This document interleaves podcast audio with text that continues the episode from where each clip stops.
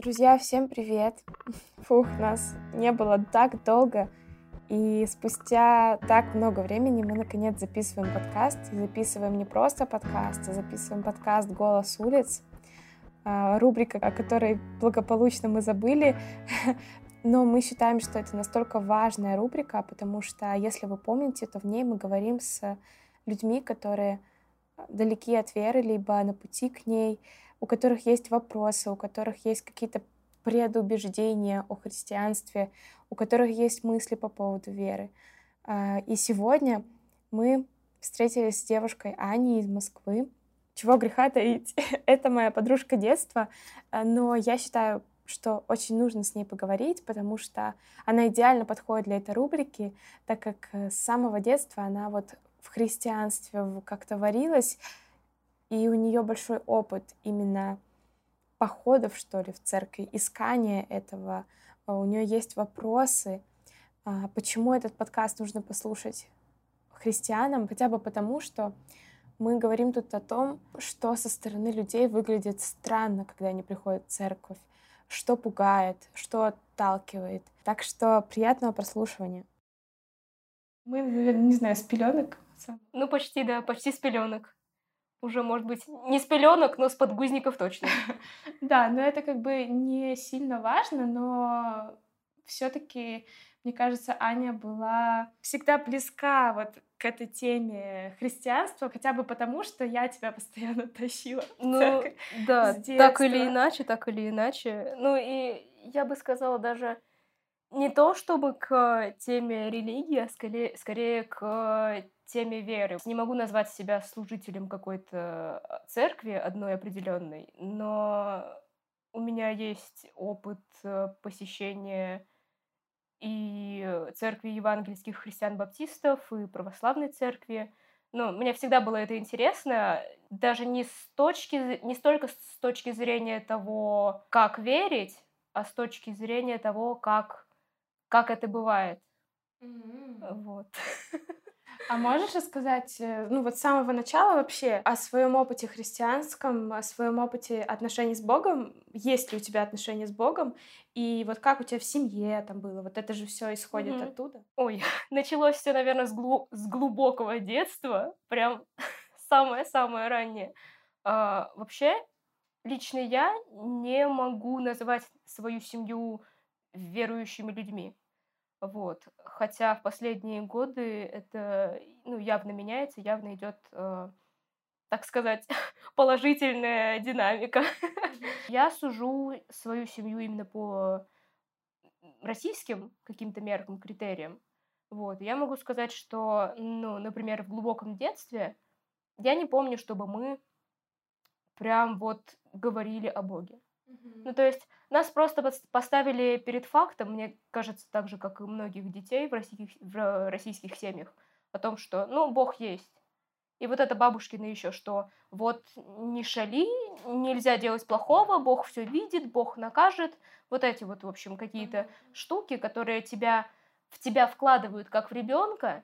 И вот эти установки, они у многих потом превращаются не в веру, а вот в какую-то анти вот штуку из-за того, что вот эти детские настройки, в ко- которые в тебя вложили, то, что Бог строгий судья, и один ну, шаг вправо, шаг влево, расстрел.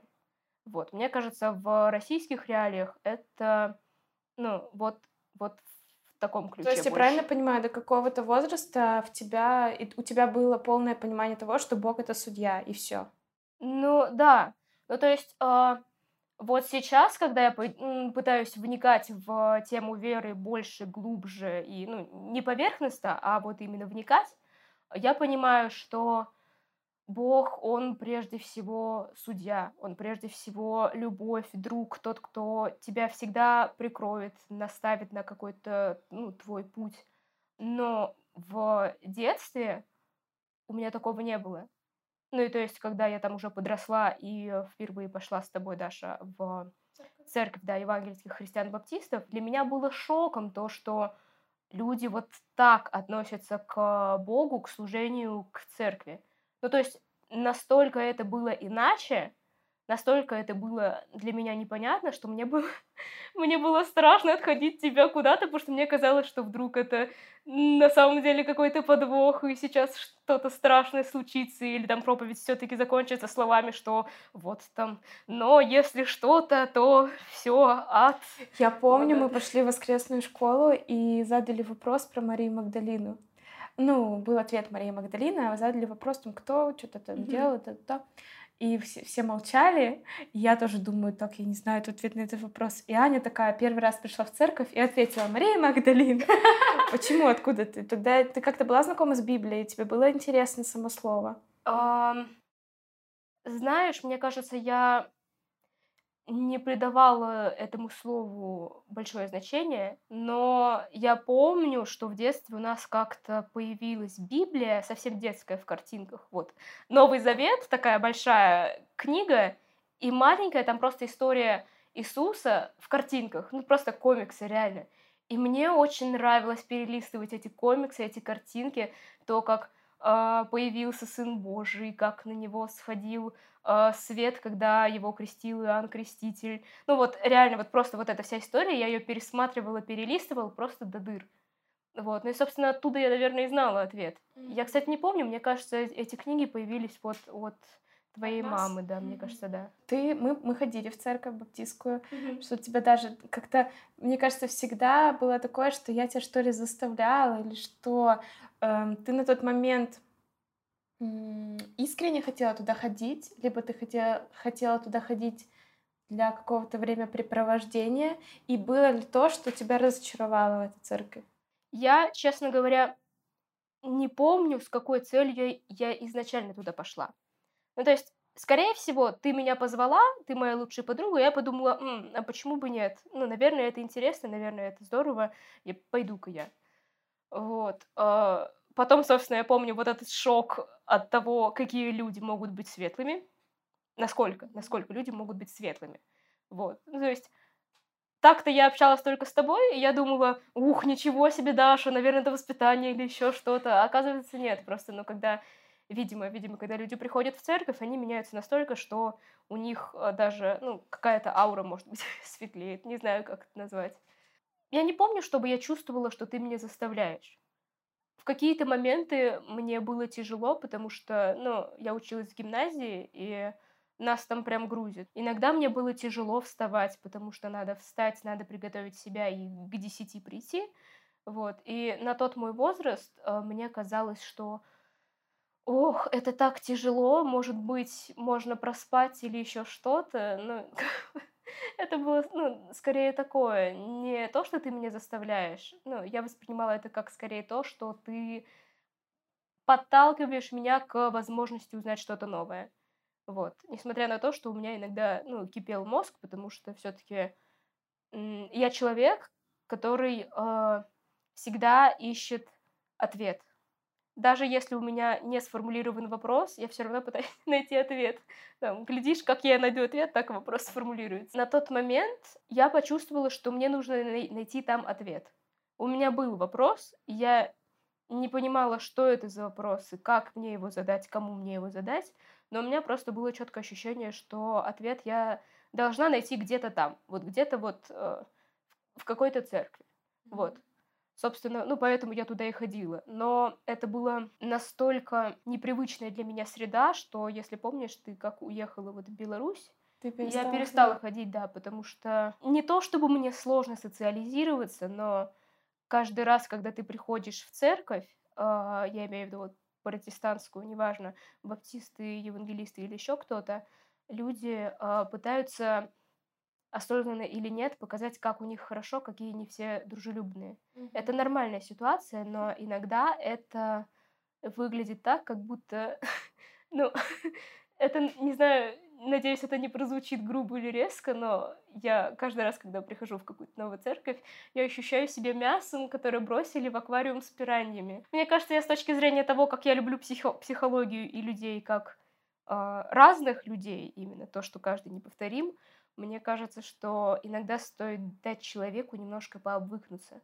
Потому что я вот сейчас понимаю, что если бы я пришла в церковь и на меня не набросились вот так вот, да, что типа, ой, и сюда, и сюда, и сюда, вот, а, а дали бы немножко там, что смотри, вот у нас есть то-то, то-то, то-то, если нужны будут какие-то ответы на вопросы, там что-то подсказать, подходи, да, но как бы хочешь стоять здесь одна, хорошо, стой одна. Класс. Ну, знаешь, вот многие а, люди, приходящие в церковь, есть обратное мнение, что некоторые приходят в церковь, а потом говорят, что ко мне никто не подошел, я да. Знаешь, мне кажется, может быть, это смешно, но мне кажется, было бы хорошо, если бы в церкви была какая-нибудь система с а, красными зелеными флажками. Типа, когда ты приходишь первый раз, и если тебе нужно, чтобы к тебе подошли, там провели экскурсию или еще что-то, ты берешь зеленый флажок. Сразу, ну да, ну типа, знаешь, ну есть же такое. Вот. И люди там, которые занимаются тем, что принимают там новоприбывших, да? Вообще, вот, я бы сделала, это очень ценно сделать команду, которая занимается тем, кто прибыл первый раз вообще. Mm-hmm. Ты сказала, а, что ты много церквей посетила, и ты искала не столько Бога, сколько ответы. ответы. Ты вот во время искания не открывала Библию, вот тебе это не было интересно, либо ты хотела найти именно церковь? Нет, открывала Библию. У меня, вот, кстати, если помнишь, вы подарили мне Библию на молнии такую маленькую. Да.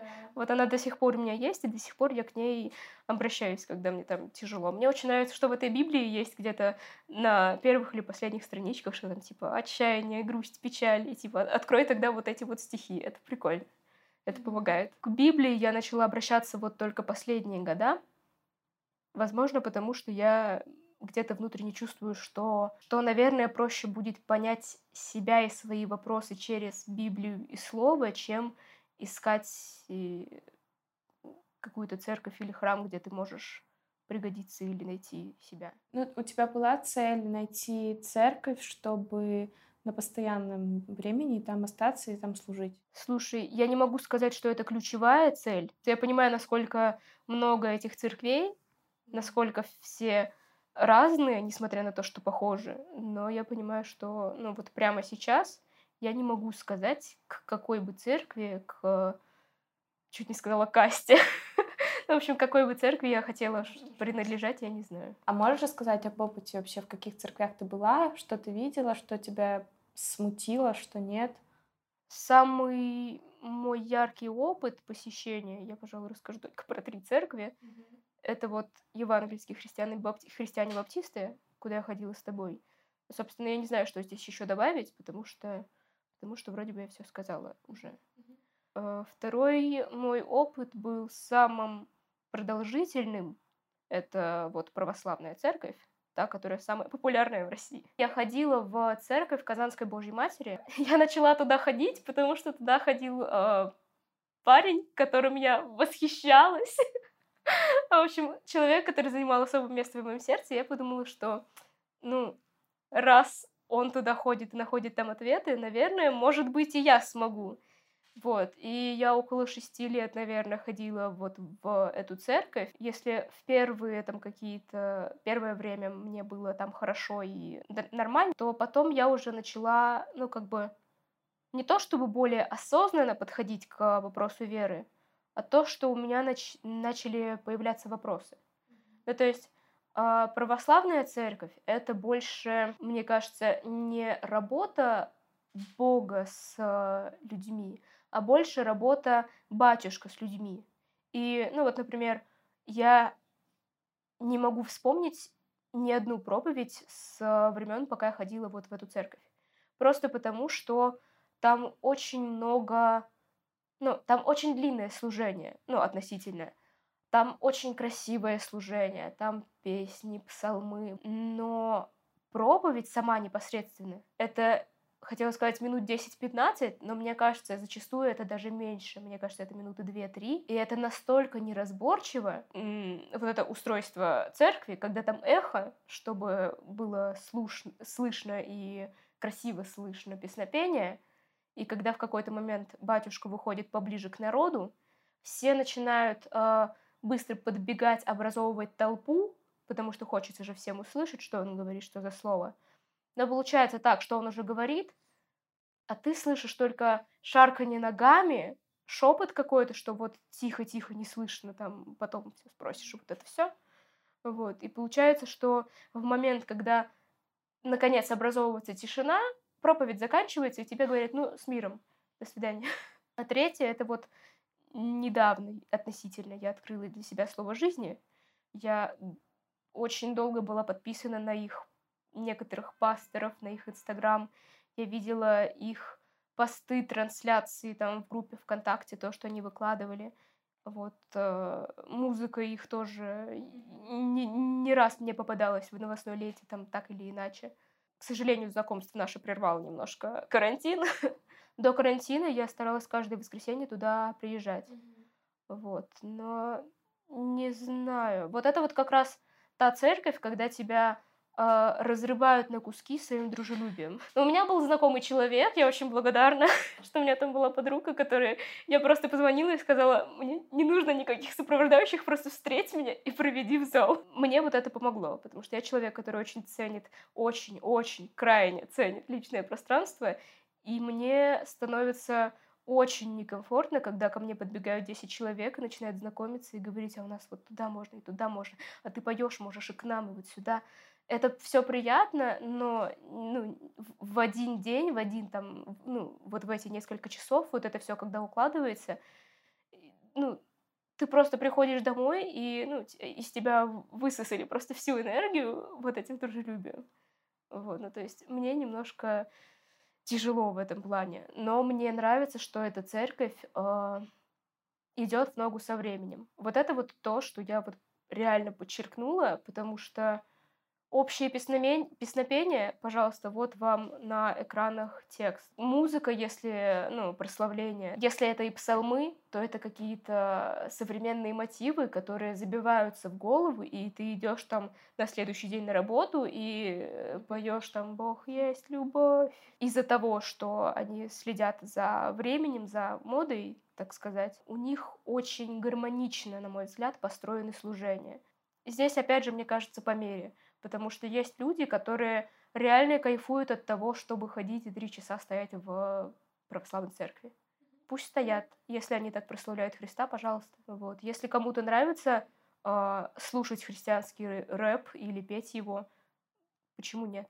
Но на каждую вот такую штуку найдется своя аудитория. Может быть, ты своим рэпом привлечешь к Христу, к Богу еще там с десяток, там сотню людей. Можешь эм, описать, как ты понимаешь веру в Бога? Как я понимаю веру в Бога? Да, что для тебя вер... верить в Бога? А,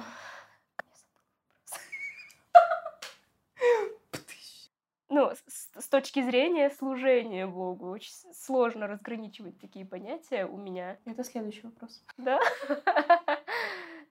Я сразу на него тогда отвечу.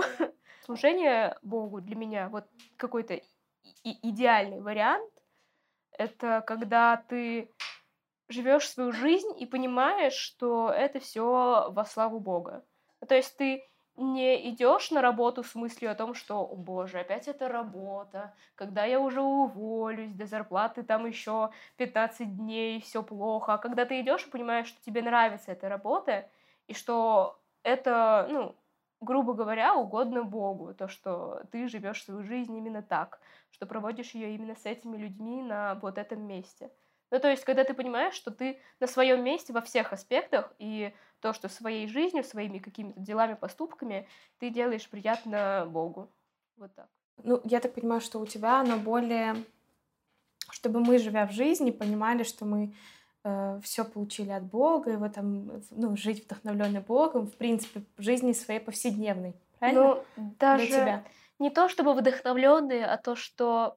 Что все, что ты делаешь, это типа принимает Бог или что? Ну, наверное, вот в этом аспекте. Это про то, что ты служишь не только находясь в церкви, а то, что ты всей своей жизнью показываешь, что да, я верующий, и ну, то, что я делаю, угодно Богу. Ну, вот так вот вот сейчас для меня тот этап э, жизненный, когда у меня немножко идет пересмотр приоритетов каких-то, и у меня сейчас меняется отношение в той или иной степени к вере в том числе. Я не могу сказать, что я считаю себя прям верующим человеком.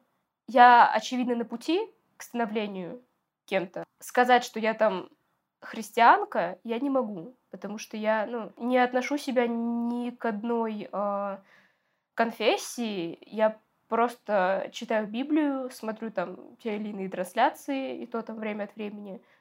Просто как бы, ну, я знаю, что Бог есть, но я не могу сказать, что прямо сейчас моя жизнь э, — это то, что хочет от меня Господь. Сейчас мои отношения э, Бог-человек немножко так провисают.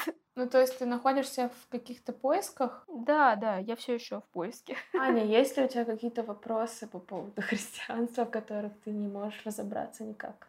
Наверное, да. Но скорее даже не не то чтобы в христианстве, а в том, как э, верующие люди относятся к тому или иному явлению, так сказать. Ну вот, например, э, сейчас э, актуально, модно стала толерантность во всех ее смыслах. Вопросом ЛГБТ в частности. Ну да, ну то есть, да, в частности, к ЛГБТ. Я понимаю еще отношения по поводу расизма, потому что очевидно, что, ну, типа, все люди равны, и неважно цвет кожи, и из постулатов там Библии понятно, что как бы здесь отношение к расизму у верующих очевидно должно быть негативное. А, да. К расизму. Угу. Вот. А отношение э, верующих к гомофобии. А, вот, вот так ну. вот. Вот. И я понимаю, что, с одной стороны, нетрадиционные отношения — это же тоже любовь. Ну, а Библия вроде как бы пропагандирует любовь. Но, с другой стороны, это, ну, вроде как не Адам и Ева, а что-то другое. И, ну, считается ли это грехом? Как вы относитесь к бисексуалам, геям и прочим? Давайте я скажу, как я бы тебе ответила на вопрос сначала изначально четко по полочкам Бог тебе вначале каждую деталь говорит, как Он создавал мир. И ну, что Он хочет, что Он хочет от этого мира. И Он сказал, что я создал жену для мужа, из, из ребра мужа, то есть это часть его. Изначально Бог создал так, что должна быть жена одного мужа, муж одной жены. Угу. Все. И это первое, ну, я думаю, что это прямо основное, как бы уже, знаешь, бесповоротно, без этого. Нет никаких просто сомнений, что э, что-то еще может быть. Были же такие моменты, вот эти все Содом и Гамора, когда ну, было да, много да, геев и так далее, и там есть прямо смертные вот такой грехи в Ветхом Завете, что нельзя скотоложество, что такое, mm-hmm. это грех мужеложество — это грех, еще там что-то было.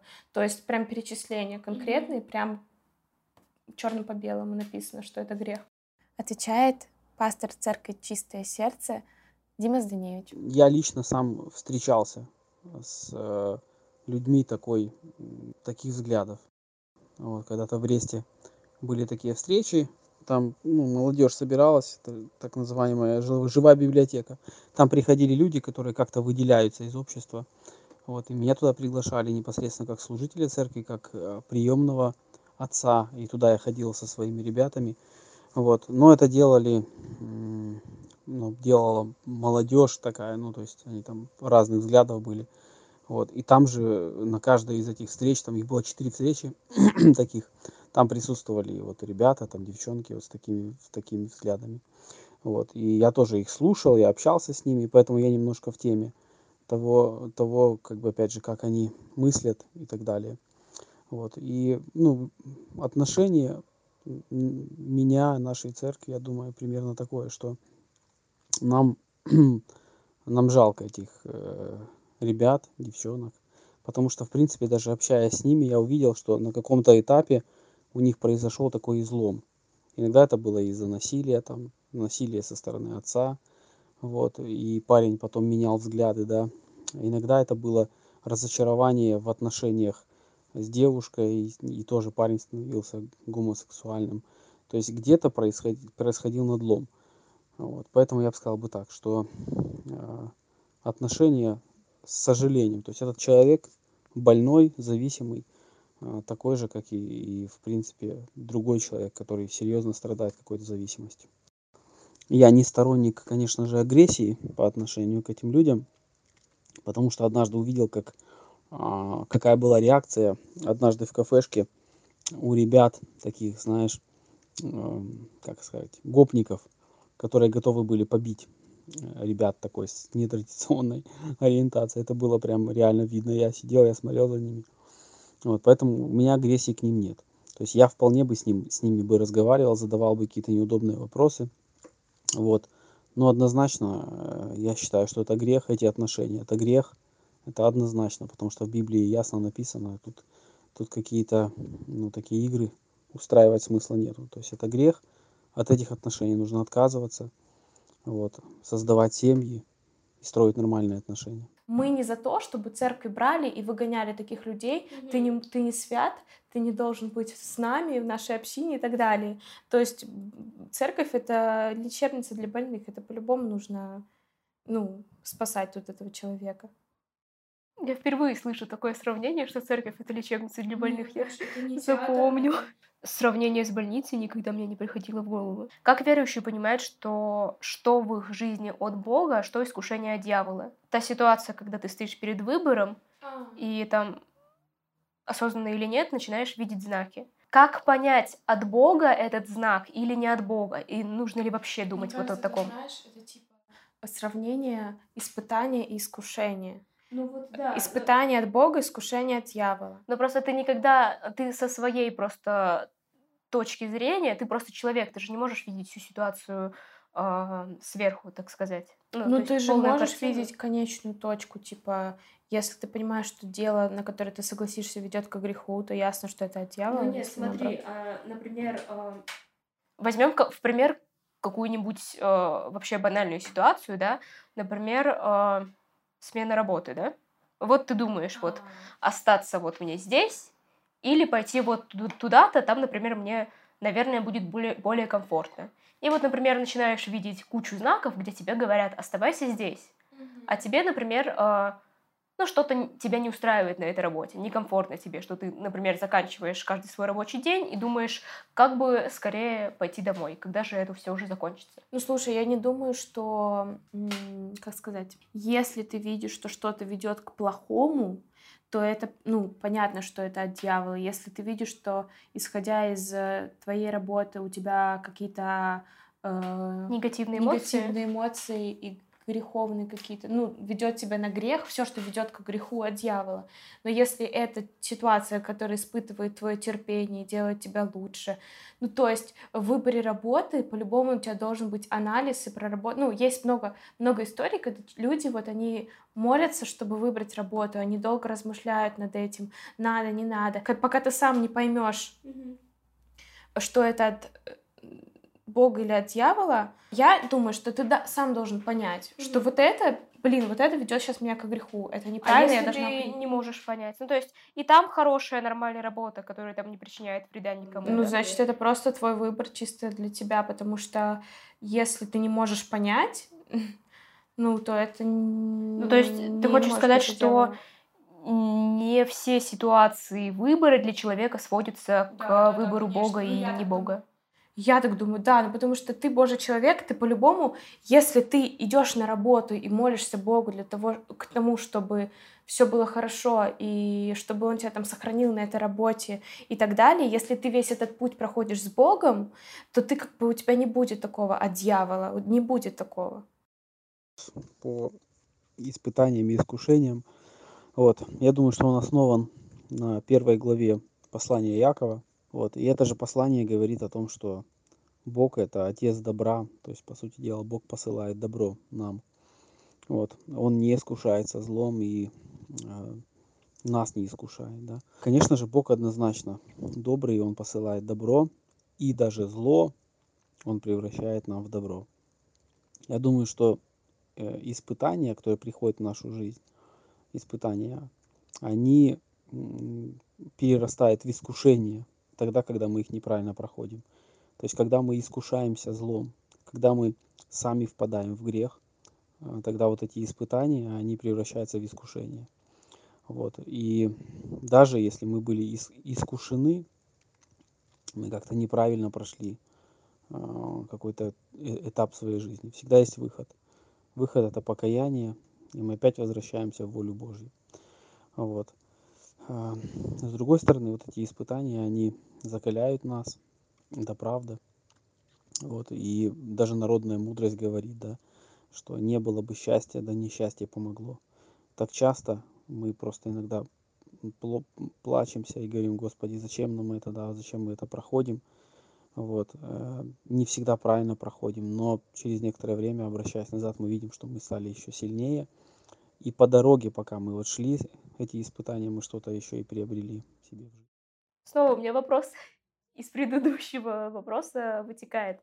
Как найти работу по предназначению и что, если это предназначение вредит людям? Останется ли человек с Богом? Я вот о таких штуках, то, что, например, э, ну, например, когда ты устраиваешься в какой-нибудь магазин, где вот продают э, алкоголь, сигареты, или вот сейчас новое движение, когда э, вот эти вот какие-то электронные курители, гло, и типа тебе там, например, комфортно работать, и ты чувствуешь, что ты на своем месте, но как бы ты же вроде бы, ну, вредишь здоровью людей так или иначе. Ну, ты этим вопросом отделяешь себя от принципов Божьих, ну то есть от Бога, потому что, ну смотри, это тут не тот вопрос, является ли э, грех ли это. У тебя есть установки свои моральные, есть mm-hmm. то, что ты поддерживаешь, а то, что ты не поддерживаешь. Если я против того, чтобы люди пили, я не пойду в магазин лично из-за своих моральных ценностей, потому что не mm-hmm. хочу быть переносчиком. Ну, есть, если бы... человек не считает такую штуку грехом, то ему будет норм, и он будет с Богом, да, условно. А если человек не считает это грехом, но если Библия считает этим грехом, и ты пойдешь, тебе самой это должно быть неприятно, я считаю. Потому что ты знаешь, что твой Бог это не принимает. Как ты можешь сама вот это принимать? Ты же по его образу и подобию создана. Ну, то есть тебе самой это должно отталкивать, вот эта мысль. Мне кажется, в этом плане резоне найти что-то другое, что наоборот, как бы... То, то есть тут нету прогрессирования того, ты говорила, что служить Богу это когда ты служишь всеми своими делами. Будешь ли ты служить на этом месте? Ну, это, понимаешь, это же я. Я спрашиваю, потому что я ну, немного ребят, но есть знакомые ребята, которые вроде бы как бы да, но получается как бы и нет. Мне кажется, в этом плане тут ты не должна к этим ребятам относиться скептически, потому что ты не должна их судить, их суд, даже, должен Бог судить. Ну, не относись к ним типа так, что они делают грех. Но сама для себя ты должна понимать, что если ты как бы живешь по Библии, то для тебя это должно быть как бы чуждым. Mm-hmm. Ну, мне, ну, не то, что должно быть, но это логично. Я думаю, что этот вопрос задан некорректно, потому что мы, как люди, Адаму было дано повеление в поте лица своего зарабатывать хлеб. То есть, что человек будет трудиться. То есть мы, по сути дела, мы, Бог нас, а, Он нам указал место, что каждый человек должен трудиться. Вот. А конкретно предназначение какому делу – вот, э, ну, мне кажется, ну, этот, не, это вопрос не очень корректный. Вот, очень, конечно, хорошо, когда человек находит а, себя по своим талантам, по своим предназначениям. Ему нравится чем-то заниматься, и он непосредственно этим начинает зарабатывать себе на жизнь. Ну, конечно, тогда, скорее всего, что он будет более счастливый, чем тот человек, который ходит на работу как на каторгу. Вот, поэтому здесь, да, по своим талантам. Вот, но я не думаю, что кто-то нас предназначил конкретно для какой-то работы. Мы предназначены для спасения, мы предназначены для служения. Вот. А работать мы должны для того, чтобы реально у нас на столе было что кушать. Я думаю, что христианин должен всегда фильтровать, чем он занимается. Я не могу сказать, что работа одна есть греховная, другая не греховная. Вот. Но если э, эта работа однозначно направлена на разрушение личности, либо связана с грехом, конечно, христианину там быть не место. Просто со временем он все равно не останется ни в церкви, ни с Богом. Вот. А с другой стороны, есть такое выражение, что деньги не пахнут, с одной стороны, да. Вот. И если, например, кто-то жертвует э, деньги в церковь, мы действительно не разбираем. То есть они пришли, наше дело, употребить их на Божье дело. Если люди, пусть даже нечестно зарабатывают, но какую-то часть жертвует, например, там, на социальное служение или сиротское служение, вряд ли ты будешь отказываться, говорить, ой-ой, не, эти деньги нечестные. Это дело человека, то есть как он распоряжается. Он будет отвечать перед Богом, как он зарабатывает. Поэтому наше дело отвечать за себя. Вот. Христианин, я думаю, что должен, конечно, а, фильтровать, где он работает, созидает ли он. Вот. Я думаю, что есть разница, даже какую работу выполняет человек. Возьмем даже, вот у меня был такой случай, когда муж пришел, говорит, вот э, жена нашла работу в казино. Вот. И, конечно, мы были против. Но даже работа в казино, она может быть разной. Можно раскладывать карты, да, а, людям, которые игроманы пришли играть. А можно там пол убирать, либо посуду мыть. И это тоже совершенно две разные работы. Кстати, вот с этой женой все а, потом оказалось печально. То есть был развод. Поэтому, как показывает практика, все-таки важно, чем ты занимаешься. Христианин, он должен наполняться. И даже когда он находится на работе, он а, должен все равно оставаться в воле Божьей. Мне кажется, если бы эта мысль просто продвигалась, даже не обязательно как христианская, было бы больше людей, которые бы относились к работе намного проще и были бы за счет этого намного счастливее. Есть еще вопрос про грех в мыслях. Насколько это серьезно, когда ты грешишь в мыслях? Просто, ну вот, например, тоже, опять же, через призму православной церкви у меня вот ощущение, что все, раз грешишь в мыслях, то ты потерянный человек, все, тебе там закрыт проход в Царство Божие, ты там можешь, ну, грубо, на, утрирую, но там можешь не приходить. Вот. Ну, как это у вас строится? Э, смотри, как я думаю. Грех в мыслях — это то, что за что ты ответственен сам. Mm-hmm. Ответственен сам прекратить. От мысли идет действие, по-любому, всегда. Любое греховное, любая греховная мысль, она приведет к греховному действию. И в твои, на твоей ответственности эту мысль либо заглушить, либо не заглушить. Следовательно, грехом будет, если ты ее не заглушишь, и не грехом, если заглушишь. Еще Мартин Лютер говорил, что я не могу воспрепятствовать птицам летать над моей головой, но я могу противостоять им, чтобы они на моей голове а, сплели гнездо. Вот что-то подобное, вот эта иллюстрация, она показывает вот происходит с нами. Мысли, конечно же, они приходят к нам, в голову приходят. Вот птицы, то есть искушения, трудности какие-то, да, и какие-то греховные соблазны. Вот. Но когда они начинают проникать, и мы начинаем их переваривать, и они становятся нашими, когда мы на своей голове уже носим это гнездо с греховными мыслями, то, конечно, э, это уже серьезный проступок, и это грех. Это очень хорошо, когда христианин сражается на, уров на уровне мысли, на уровне разума. Когда он даже таким простым вопросом, что это принесет мне дальше в жизнь. Эта мысль, она созидает меня или разрушает. То есть когда человек на уровне разума задает себе вопрос в будущее, то есть где я буду завтра, если я буду э, думать об этом и, и так далее – а, то есть он сражается, это его сражение на уровне разума. Если он это делает, большая вероятность того, что эти мысли, греховные мысли, нехорошие мысли, они не попадут в сердце. Потому что Библия говорит, что а, именно из сердца исходят, а, исходят как добрые, так и злое. Ты что-нибудь взяла для себя, то, над чем ты будешь размышлять, или что-то, то, что сейчас что-то, может, поменялось в твоем э, мироощущений христианства? Думаю, да. Не уверена, но сейчас я чувствую, что у меня больше лояльности, что ли, появилось к различным там церквам, mm-hmm. церквям. Вот. Но опять же, через призму вот тех э, конфессий, с которыми я взаимодействовала так или иначе, были, как, как выяснилось, были какие-то определенные предрассудки, оказывается, с тем же домашним насилием, феминизмом, поиском работы, себя. Наверное, сейчас будет попроще э, дать шанс себе прийти там к какой-либо конфессии определенной, либо дать шанс конфессии какой-то ну, прийти типа, в меня, типа. Какой-то ориентир. Ну, скажем так, он еще размытый, типа как маяк, маяк в тумане. Но, очевидно, сейчас он ну, зажегся, я думаю, ну, для меня. Большое спасибо, что послушали подкаст. Надеюсь, вы вынесли для себя много полезного, либо если вы а, не христианин, и на пути только к этому нашли для себя какие-то ответы. Спасибо большое Диме Зданевичу, который ответил на вопросы. Прошу поддержать нас отзывом, оценками или отмечайте нас в сторис в Инстаграм. Это очень ценно для нас. Всем пока!